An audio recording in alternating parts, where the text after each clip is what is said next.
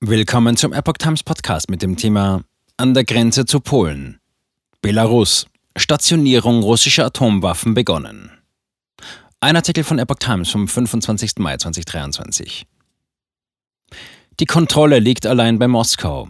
Laut dem belarussischen Machthaber Alexander Lukaschenko hat Russland bereits die ersten taktischen Nuklearwaffen in das Nachbarland verlegt. Russland hat nach Angaben des belarussischen Machthabers Alexander Lukaschenko mit der Stationierung taktischer Atomwaffen in dem Nachbarland begonnen. Dies bestätigte Lukaschenko in Moskau nach einem Treffen mit Präsident Wladimir Putin. Auch Zahl der Waffen und Orte der Lagerung seien festgelegt worden. Details nannte Lukaschenko nicht. Zitat, ich werde nicht über die Zahl und über die Stationierung reden, sagte er. Putin habe konkrete Entscheidungen getroffen und ein entsprechendes Dekret unterzeichnet, fügte der belarussische Machthaber hinzu. Damit seien mündliche Absprachen besiegelt worden. Die Waffen sollen nach früheren Angaben an der Grenze zu Polen stationiert werden. Russland führt seit mehr als 15 Monaten einen Angriffskrieg gegen die Ukraine und hat mehrfach mit dem Einsatz von Atomwaffen gedroht. Kontrolle und Entscheidung über Einsatz nur auf Moskauer Seite.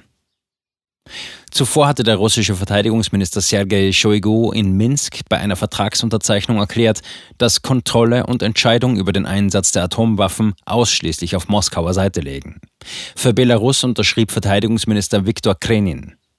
Als Grund der Stationierung nannte er, Zitat, heute übt der kollektive Westen beispiellosen Druck in allen Bereichen der nationalen Sicherheit sowohl auf Belarus als auch auf Russland aus. Zitat Ende.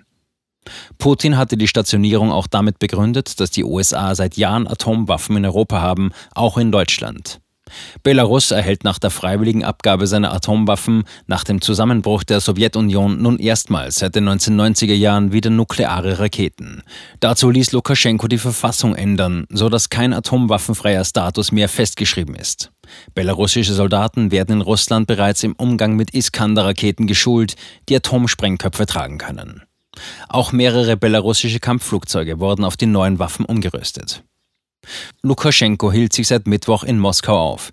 Nachdem es Spekulationen über seine Gesundheit gegeben hatte, zeigte er sich zufrieden lächelnd im Staatsfernsehen.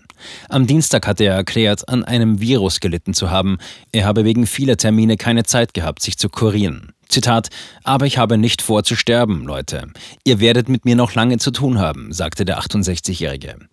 Lukaschenko, der als letzter Diktator Europas gilt, ist seit mehr als einem Vierteljahrhundert an der Macht.